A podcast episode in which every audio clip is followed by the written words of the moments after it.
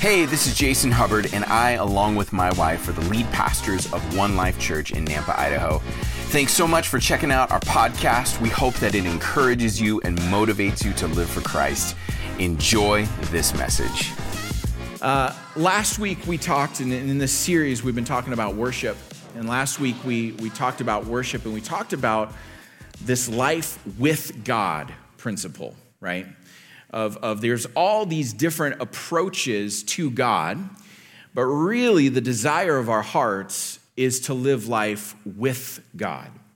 And how worship is really what allows us to be able to enter into a life with God. It's not a life that's just dependent on whatever He can do for us, but it's a relationship that He actually invites us into and how much worship gets to be an avenue and a way in which we can come to know Him and come to know Him more. And, and, and worship is that. It's an amazing tool for us to be able to build a relationship with God. But today, I want to talk about a different element of worship. I want to talk about how, and Nick said it, how worship is a weapon. I want to talk today about a little bit more of an offensive stance against the enemy.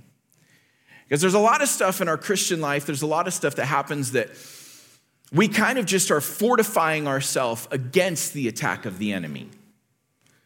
We fortify ourselves against things that happen in the world.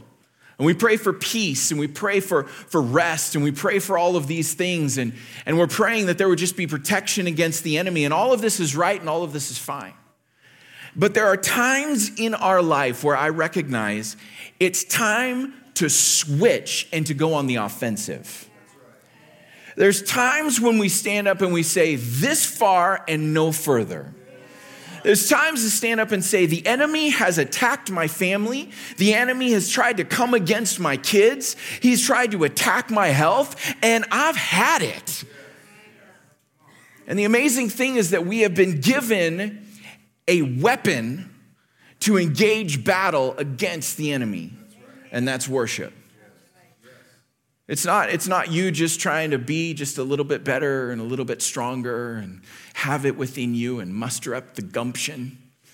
It's recognizing what we don't have and how much we need God. Today, I want to walk through a story in the Bible. It's one of my favorite stories in the Bible. You may have heard it, you may not have. But we're going to be talking about Jehoshaphat, the king, and a battle that he engaged with against the enemy and how God moved in a powerful way on his behalf. But this is, this is if, if I was to boil it down, I want to boil it down to this point, and then this point we're going to come back to today over and over.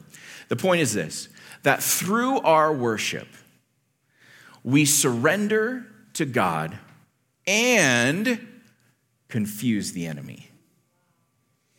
Now, we're going to talk about what this means, but I want you this morning, as I begin to share and as I begin to open this up, I want in your heart, and my prayer in your heart is that there would be a, a warfare mentality that would rise up in your spirit a warfare mentality that says, I can engage in this battle not because of who I am, but because of who He is.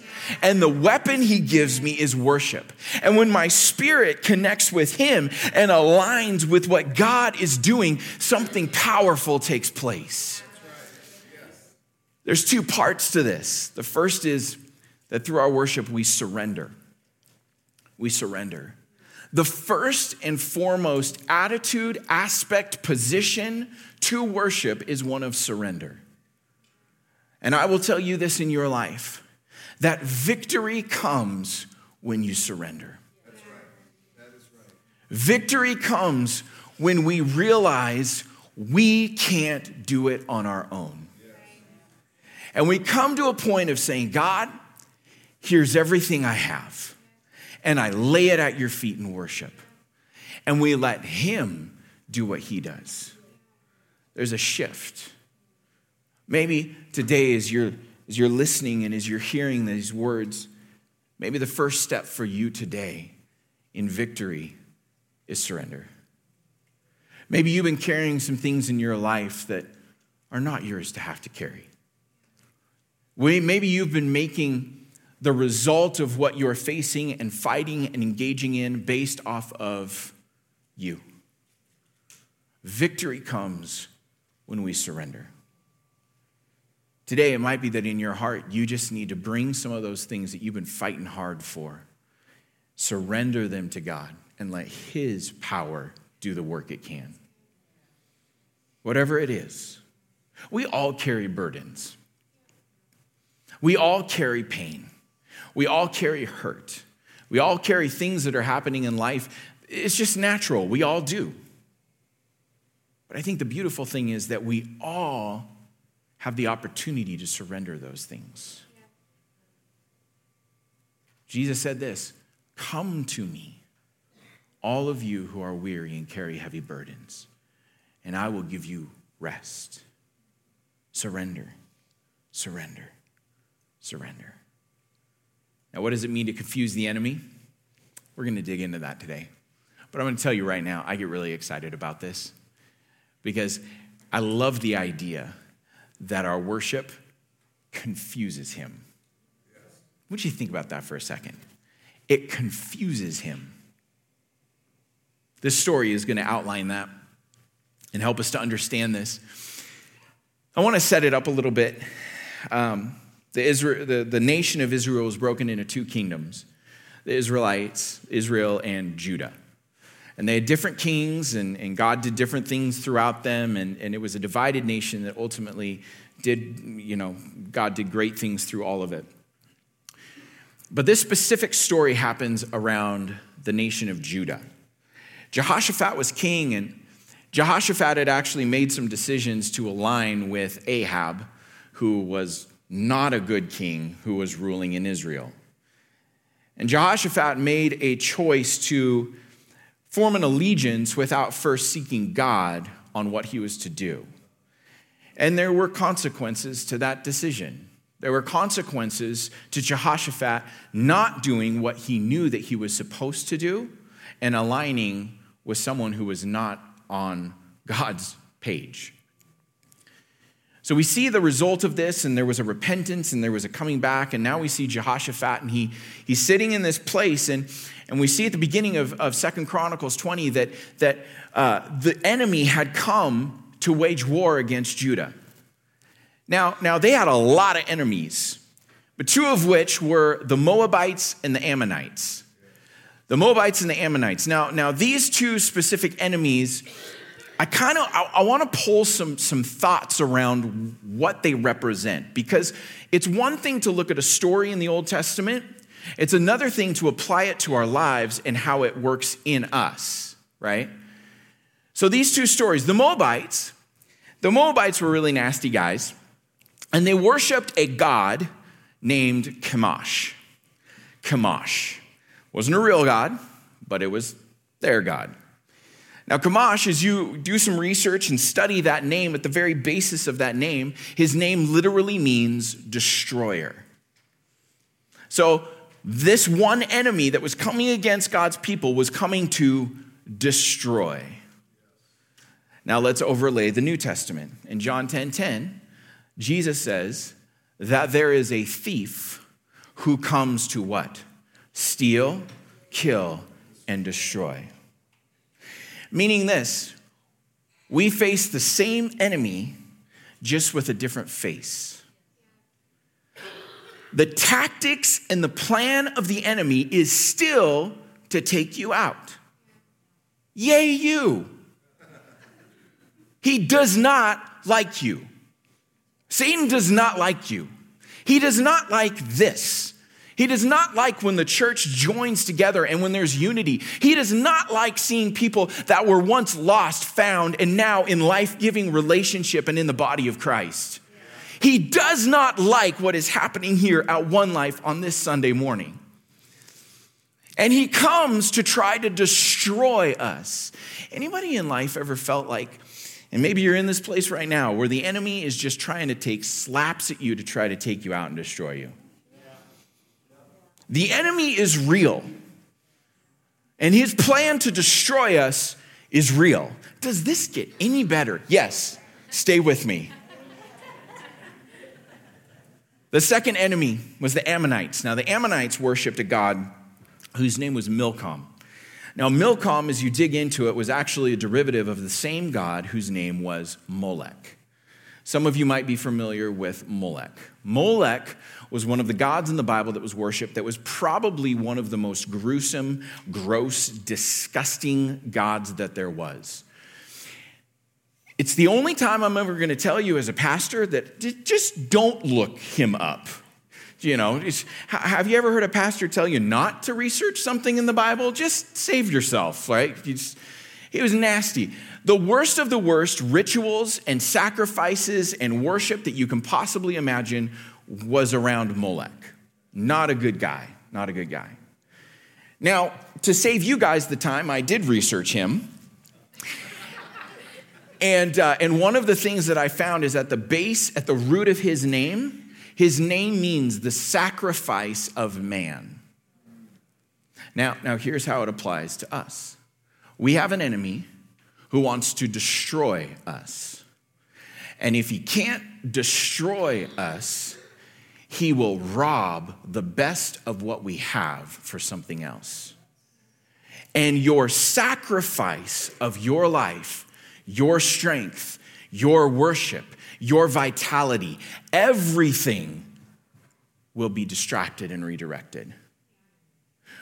We are up against today an enemy who wants to destroy you and an enemy who wants to rob from you. And how does he do this? If he can get you to give the best of who you are to something other than God, He's won. Well, you say, what? my job, I, I have to bring, I have to bring my best. And you're right. You do have to have a good work ethic. You do have to be someone who is a good steward. You do have to work hard. You have to, to be an example. But if your job and the community you're in is getting your best and there's nothing left, might be an area that the enemy has tried to use to rob you. Maybe the best of your efforts, the best of your virtue, the best of your strength goes to hobbies, to where then there's nothing left outside of that. Hobbies are not bad. When the enemy uses them to rob the best of who you are, that's where the issue is. I know I'm meddling and it's a little bit sobering to think about. But this is how the enemy works. Second Corinthians says to not be ignorant of the enemy's devices. We can't be ignorant to the fact that the enemy is trying to destroy us. And if he's not trying to destroy us, he's trying to rob and distract and get us to ultimately sacrifice to something other than God. We have to be aware of this. I, I find it in my life. There, there are weeks when I go through my life and I get to the end of the week and I'm like, I am exhausted and I'm spent and I don't feel close to God. And, and, and what in the world?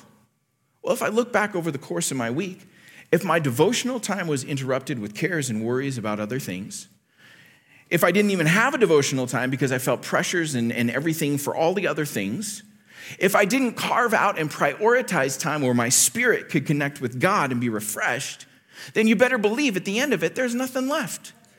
Because I've given the best of everything I have to everything other than that. So, let's not be naive to the devil and his advices. Let's not be uh, naive to what he tries to destroy us with. There are things that are blatant, but I tell you what, I find the enemy works way more in distraction than he does destruction. Because destruction you can see coming and you get what it is. Distraction is way more subtle. So let us be a people, Paul talks about in 2 Corinthians, that are alert and that see what he's doing. Perceive this is what the enemy's up to in my life and not allow him to take any more ground. This is where worship comes in. So, enter the story. These two enemies were coming up against the people of God. And so what they did is they sought God. And then I'm going to pick it up in verse 13. I'm going to read out of the New Living. The, the translation I think that's going to be on the screen is a little bit different, but that's okay. You can track along with it. The basics are the same. It's fine. Jesus wins, devil loses, we're victorious. Okay. As long as that's where your translation gets you, we're good. Okay. All right, verse 13. As all the men of Judah stood before the Lord with their little ones, wives, and children, the Spirit of the Lord came upon one of the men standing there. His name was Jahaziel, son of Zechariah, son of Benaniah, son of Jael, son of Mattaniah, a Levite who was a descendant of Asaph. And there I just earned my master's or my bachelor's degree. Whew, all right. He said this Listen, all you people of Jerusalem and Judah, listen. King Jehoshaphat, this is what the Lord says Do not be afraid, and don't be discouraged by this mighty army. There's a lot of things today that we question and we wonder Am I hearing the voice of God? I want to tell you that if it's a voice that does not tell you to not be afraid, if it's a voice that brings fear to your life, it is if it is a voice that brings condemnation to your life, then no, it is not of God. Because the first thing that God, and I always see God says, either through himself or his angels, do not be afraid to his people. Do not be discouraged by this mighty army. For, the battle is not yours, but God's. I'm going to read that again. The battle is not yours, but God's. He's the victor, He's the champion. He's the one who enabled us to move forward in life and to have victory in life. It's not us, it's Him. It's His battle. Now, here's what I understand about it being His battle we, we can get these like goosebumps, chicken skin, as Nick says. we can get this chicken skin that's like, oh, feels so good. It's his battle. It's his battle. Here's the misconception. I want to just speak this over you. Even though it's God's battle, that does not give us permission to sit on the sidelines. I want you to hear me. Because it's God's battle means he's the champion and he calls the shots. His battle, his terms. Are we called to be part of this army? You better believe it. I may never march in the infantry, ride in the cavalry, shoot the artillery. I may never march over the enemy, but I'm in the Lord's army. Yes, sir. I'm in. Okay, I'm done. You better believe that as a believer, as a Christian, as a follower of Christ, that when it's the Lord's battle, we have a responsibility to fall in line and follow our general. It's his battle, and he calls the shots, and it's not up to us to come up with what that strategy is. It is up to us to stand up in faith for what he wants us to do. Okay? So, so this, is, this is this beautiful thing about this passage. God says it's my battle. Now, Isaiah 55 says this my, As high as the heavens are above the earth, so are my thoughts higher than your thoughts, your, my ways higher than your ways. Which means that if it's his battle and it's his terms, then we had better fall in line with him to see a victory. He doesn't think about the battle the same way that we do. He doesn't think about the war the same way that we do. He thinks about it from the end looking backwards, knowing that the victory is secure. This is how he does it, okay? The battle's his. Tomorrow, march out against them, and you will find them coming up through the ascent of Ziz at the end of the valley that opens into the wilderness of Jeruel. But do, but you will not even need to fight. Now, here's, here's where it comes in. You won't need to fight, but take your positions. And then stand still and watch the Lord's victory. Oh. I like that a lot better. Stand still. Now, here's the thing there's three Hebrew words here that are fantastic. The word for positions is yatsab. Yatsab means it's a battle ready stance. Meaning what? If the battle's the Lord, we still have the responsibility to present arms and to fall in line and have a battle ready stance. Here's where this applies in worship. In our worship, we need to continue to stand, to position ourselves for battle, to position ourselves for a victory, to believe that because our God is on the move, we will see a victory. Because he is our champion and he is going out before us, we can position ourselves for a victory. It doesn't mean that we just sit back and do nothing. And then stand still, the next word, amad, amad. Amad means to remain, to stop striving, to stop trying to come up with something, but to remain. Now, that's really hard to do when you see the enemy coming at you. But because this is God's battle and how He does things is different, we can stand secure. We tell this to our kids all the time. Our kids, our kids are, are, are um, learning that dogs are a good thing. Um, it's a slow process. You can pray for us. You know, Dustin has decided that the dog he does want to have is a little chihuahua. I'm like, well, that's not a dog.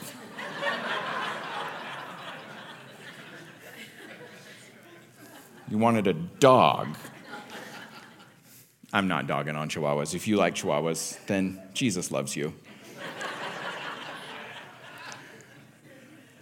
But what do we tell them? We go over to people's house. We were to Scott and Rachel's house. They've got a really, really cool dog. And we went over there one time, and uh, my kids, it's a big dog, it's a big lab, chocolate lab or something like that. And they just, they, the, the lab just runs over, super excited. And the thing we tell our kids, don't run. Don't run. If you run, he thinks you're playing tag, right? Like, don't run. Inevitably, ah! you know, like, all right, well, there you go. All right, so that's what it is. But, but, the same thing is true against the enemy. If we are to stand still, it means that we don't fear the enemy because our God is bigger. We don't have to run in fear. We don't have to go run and hide. Because you know what? When you run, it puts a target on you that the enemy comes after even more. Because it shows that your faith in God has left you. This is why stand, don't move. And the last word, to watch or see, is this word ra'ah. You have to roll the R's. It's really cool. And what it means is this it's different than noticing. It's not glancing and seeing something, but it's to examine it. Hear, hear me. God says, I want you to position yourself, stand, and watch, which means I want you to examine what I'm doing. Are we aware of what God is doing? Are we able to look, to observe, and perceive what God is up to?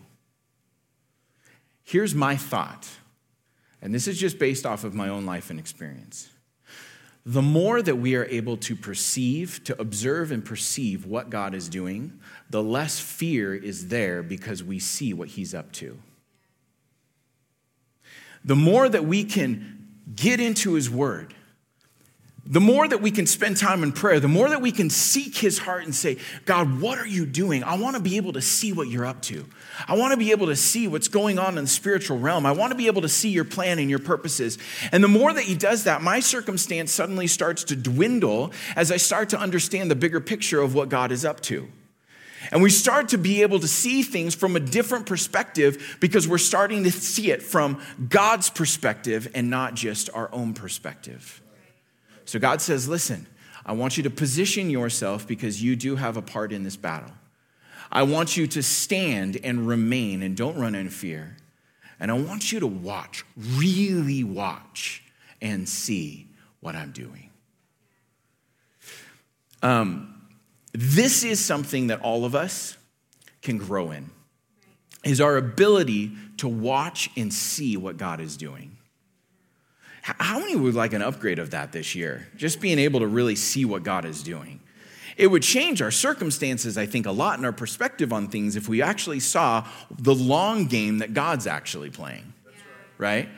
Because we look at our circumstance and we go, God, how are you going to do this? What's going to happen? How I don't get it. And if we get God's perspective, we go, oh, Jeremy's favorite line. I love it. Oh. when we start to see from God's perspective, right? Okay, so that's that. You guys good? So now we get ready for battle. So take your position, stand still, watch the Lord's victory. He is with you. O people of Judah and Jerusalem, do not be afraid and discouraged. There it is again. He had to say it because clearly it didn't work the first time. Go out against them tomorrow, for the Lord is with you. Then King Jehoshaphat bowed low with his face to the ground, and all the people of Judah and Jerusalem did the same, worshiping God. Okay, here's a principle worship is the first thing that we do, and we're going to see at the end of the story that it's the last thing that we do. Worship is the bookends to seeing any kind of victory take place in our lives. We worship to usher in the victory and to see the victory and see what happens. And we worship out of gratitude and thankfulness for everything God's done. Worship is a part of it all. Then the Levites from the clans of uh, Kohath and Korah stood to praise the Lord, the God of Israel, with a very loud shout. Now, here we go. Early the next morning, the army of Judah went out into the wilderness of tek Tekoa.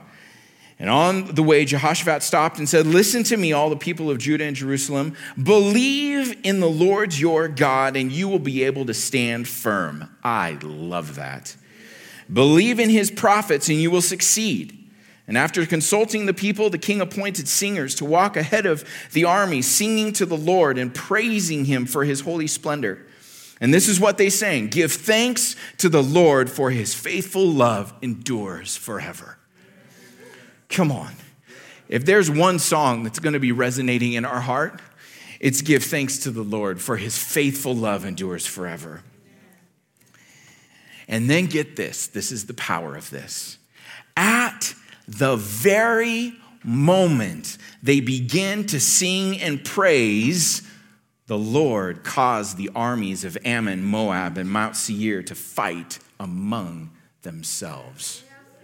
He sent an ambush the moment they started to worship. Here's what I want to tell you this morning. The moment that you begin to worship, things start going. Does that mean you're going to see the results and see the victory that very next minute? No. No. But make no mistake that as soon as you start worshiping, surrendering, going to battle, letting your worship be a weapon, it does something in the spirit. It activates something in the spirit. If you've been up against something for a long time and you've been facing something for a long time and you've been fighting to like try to figure out what's going on in your life, maybe it's time to increase your worship to see something unlock in it. And it won't always happen in the timing that we think and that we want, but something always starts moving. Now, this ambush, this is what's so cool about this. Historians, theologians, scholars would say that they believe that what this ambush was was an ambush of jealousy and animosity in the enemy. Jealousy and animosity. Where are those things based? Selfishness. What is worship based in? Selflessness. Here you have the spirit of selfishness and the spirit of selflessness at war with one another. And here's what I understand about this is that these enemies turned on each other and completely annihilated one another. I, just think about that for a second.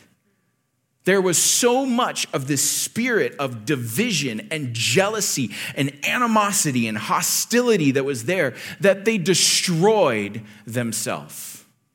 No wonder in Psalm 121 does, does God say, or does, does David write about how good and pleasant it is when brothers dwell in unity? Like, no, duh. Because if we don't dwell in unity with one another, there's jealousy and animosity that creep up. And I, I don't want to say it, but it's true. That's even present in the church. If my life situation looked like so and so, I'd be in such a different place. Why can't my life look like that? Why can't I see those things take place in my life? And before we know it, instead of celebrating what's happening in somebody else's life, we start to get jealous about what's happening in somebody else's life. I'm here to tell you today God doesn't desire that for his church. God doesn't want us to be a church that's full of jealous and animosity towards one another. There is a breaking off of that spirit that comes through worship because it unifies us around the purpose of God and what He's doing. So, to recap, worship brought about a victory, jealousy and animosity secured a fate. I would much rather be on the side of unifying around worship to see a victory. I, am not really a fan of jealousy, animosity. I'm,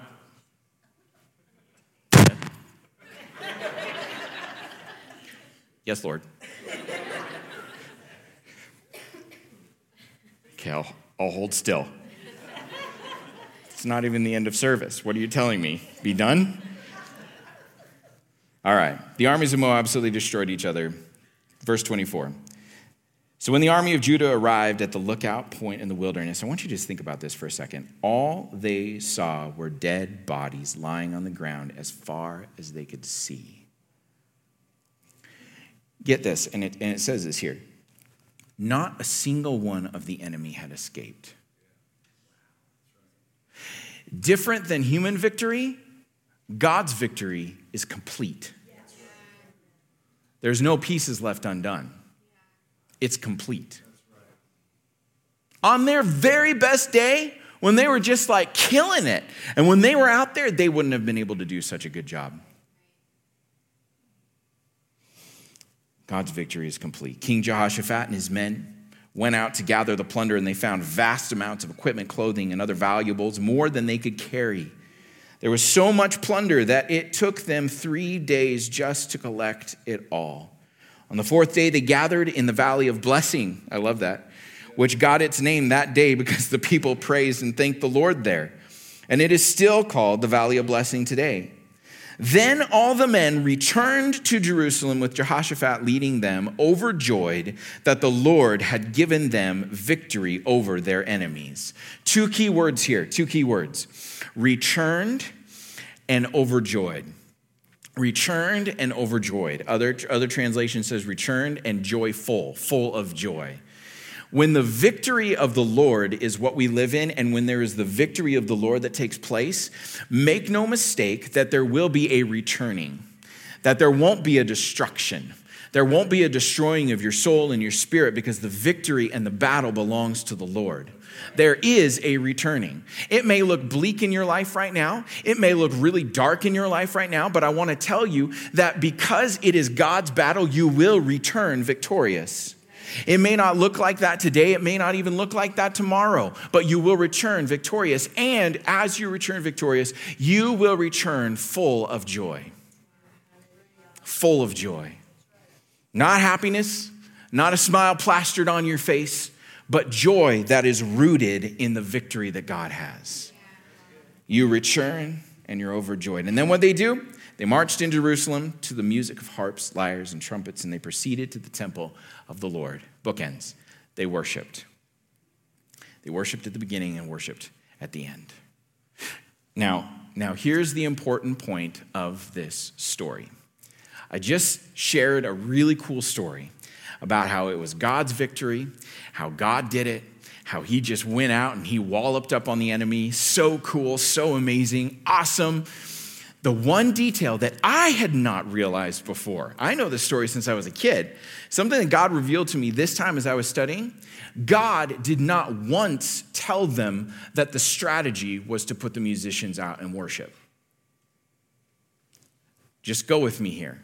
Not one time in what we just read did God say, here's the plan. Unlike Jericho, where God said, This is how I want you to do it. What does that mean? Worship was their automatic response. It was their automatic response. God didn't have to tell them to do it. Victory came because their default was worship. There's an enemy that we can't beat. The more enemy than you can possibly see, imagine, or think. So, what are we going to do? We're going to worship. Duh. Is worship your default?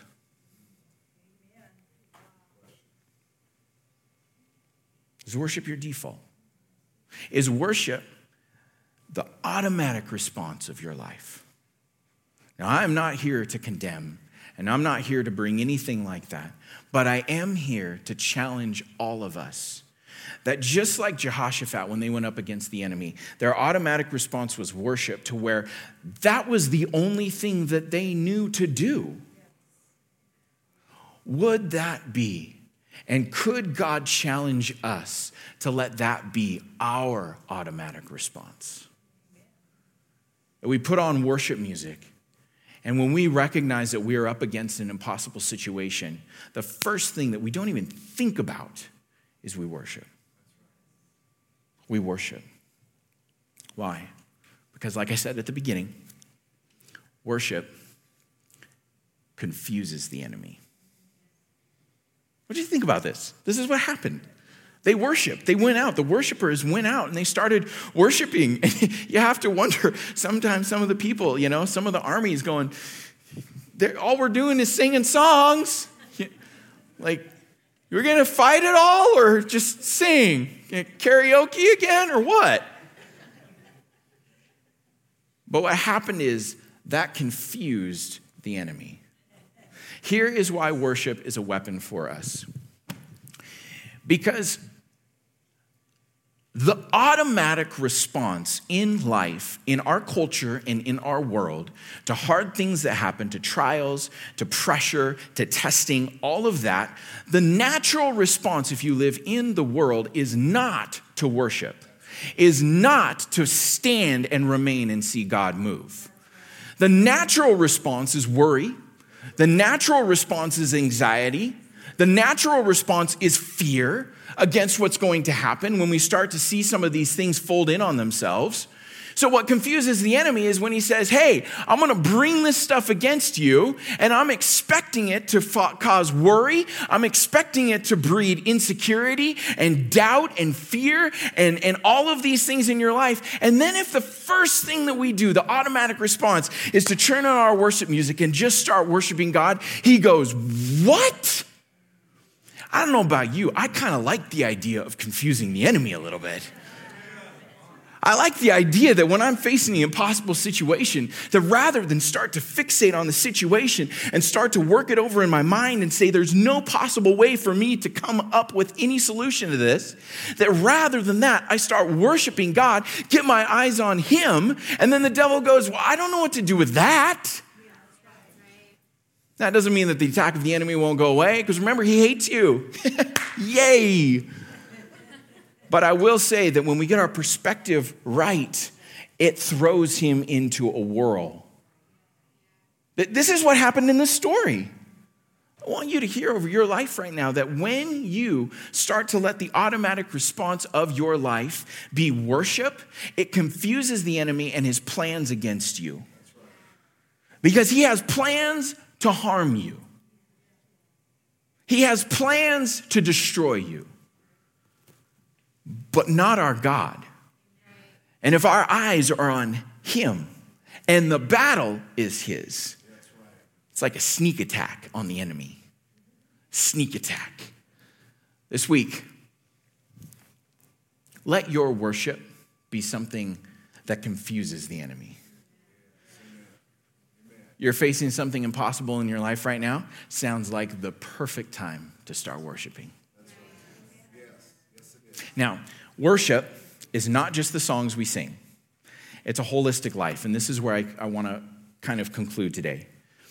Worship involves our attitudes, our confessions, and our actions.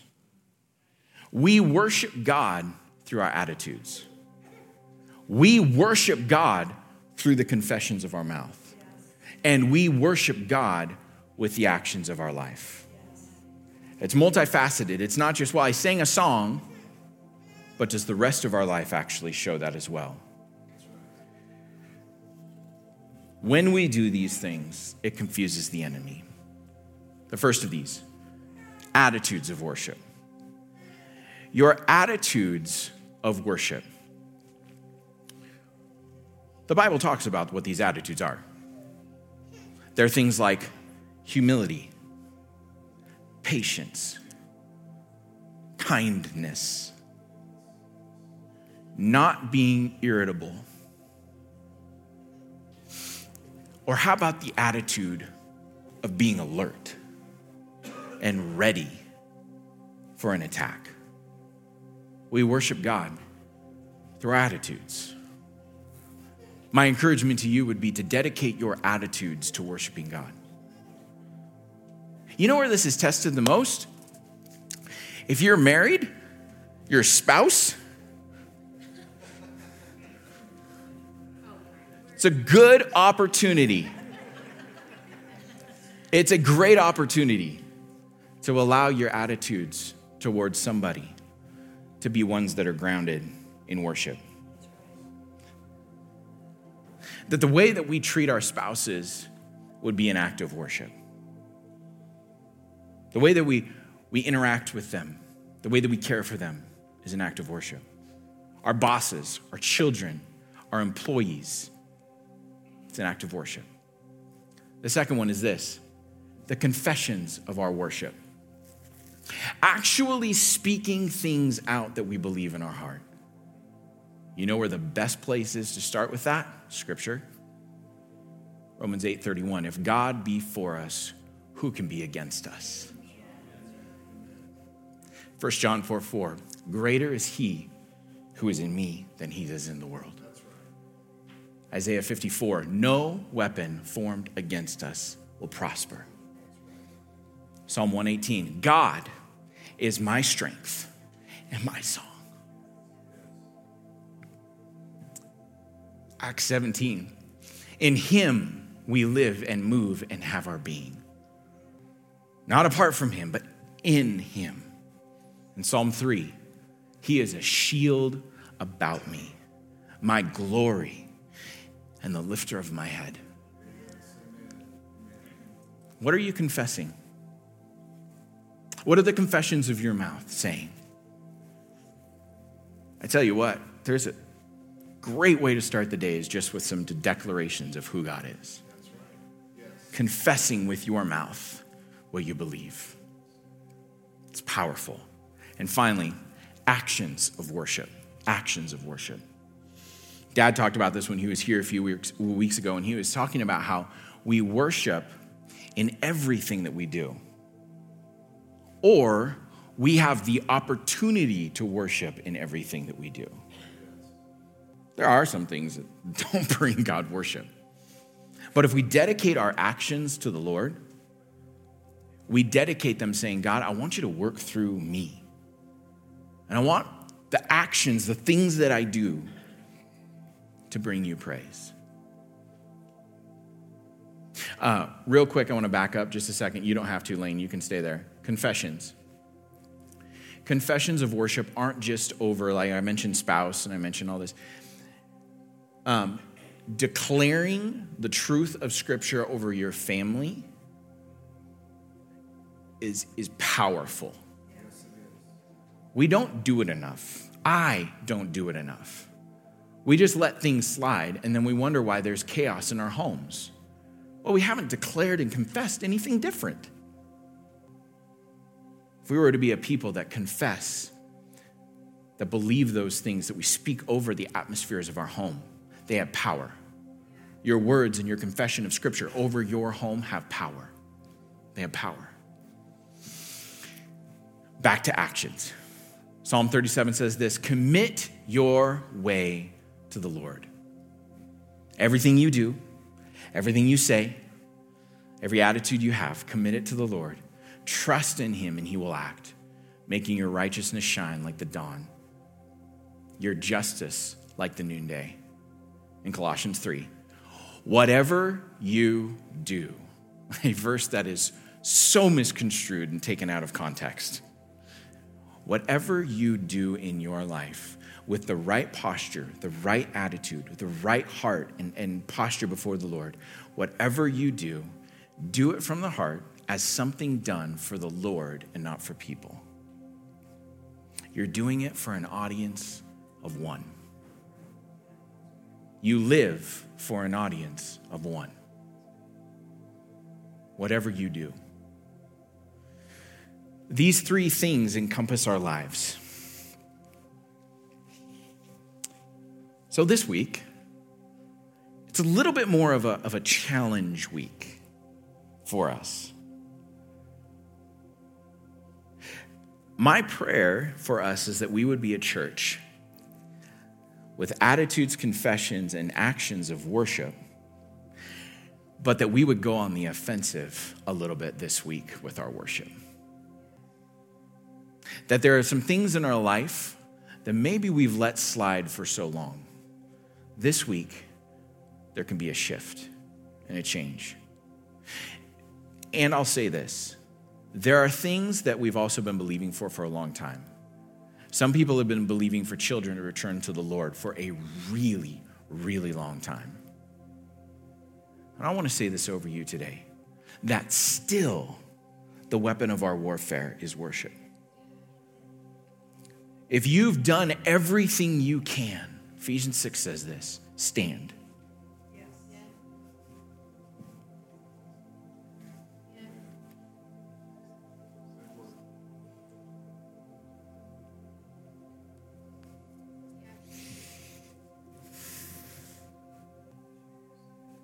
Um,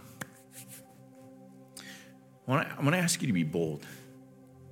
If, if, if there's something in your life that, that you have been fighting and fighting and fighting, and it feels like the enemy is just uppercut, southpaw, everything, and you just feel like worn out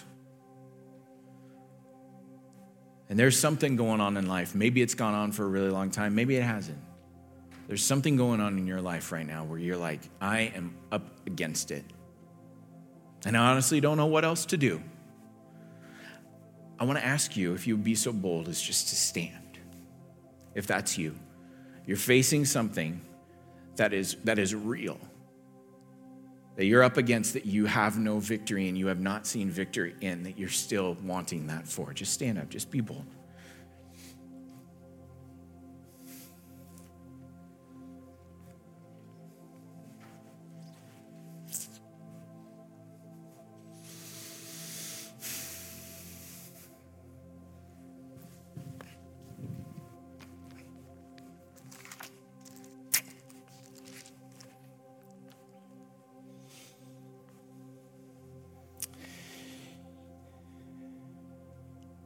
Take your positions and stand still and watch the Lord's victory. The Lord's victory.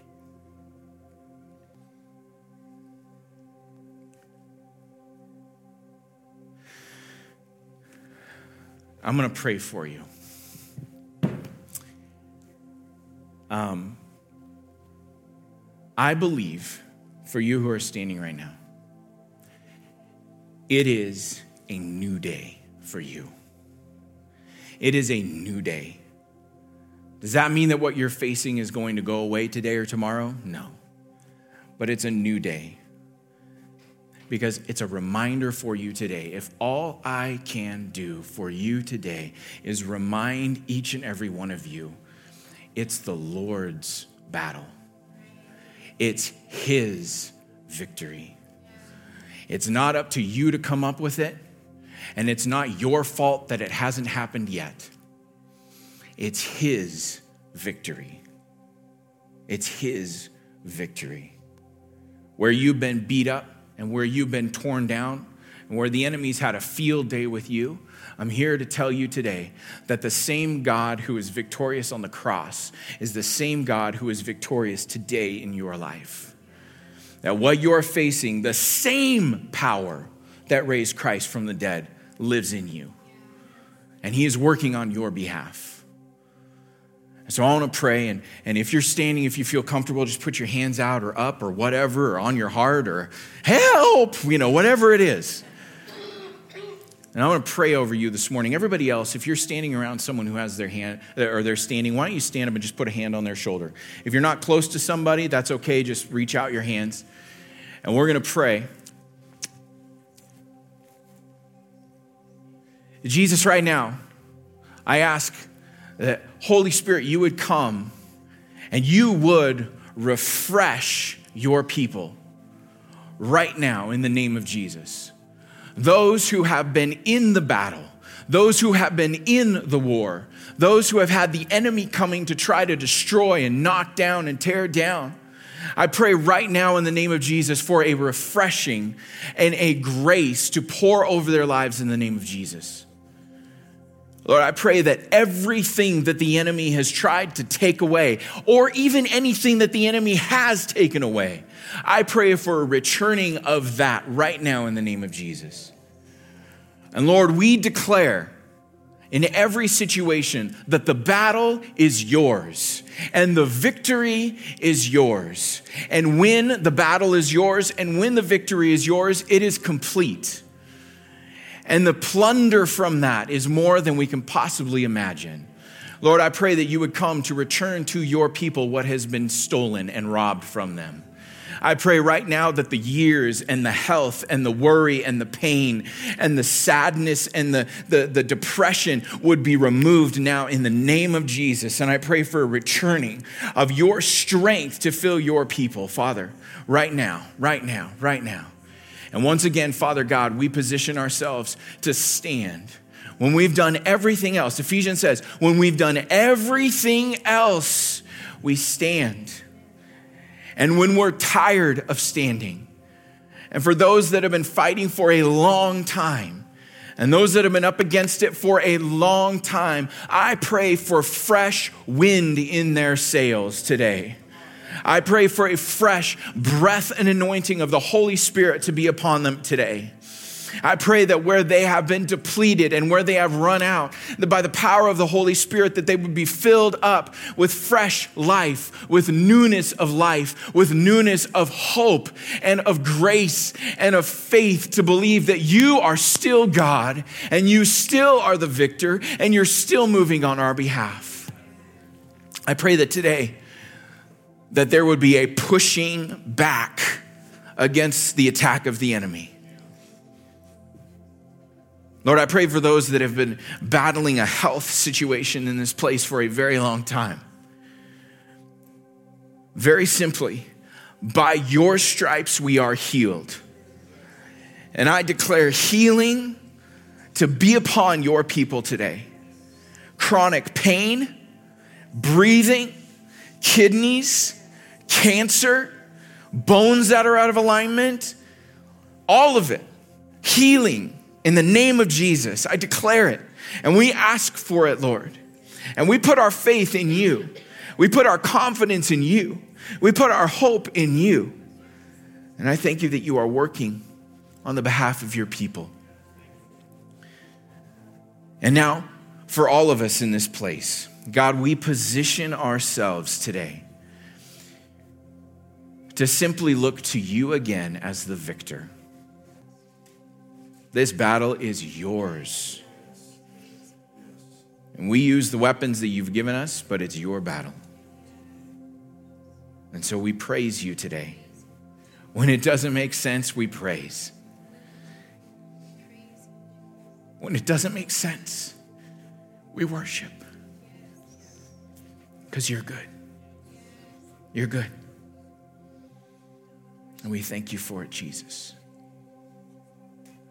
Now, just in this place, as we just get ready to end service and the band can join me up on stage, if you're in this place or online, you're far from Christ, you don't know Christ, you don't have a relationship with Him, and you've experienced the attack of the enemy, and you want to, you want, you just, you need God in your life today. I want you to just repeat a simple prayer after me. And this prayer is just giving your life to the Lord and asking Him to come in and be the Lord of your life, the general of your life. And it's a recognition that He is the champion. So repeat this after me Dear Jesus, I come to you today, living, I've lived my own life, I've done my own thing, I've gone my own way. And I come to you today I bring you my life. I lay it down before you. And I ask for your forgiveness. And I ask you to be the Lord of my life, to be the champion of my life. That I would be able to know your victory, your peace, your wholeness. I repent of all my sins and ask you to wash me Make me clean. In Jesus' name, amen.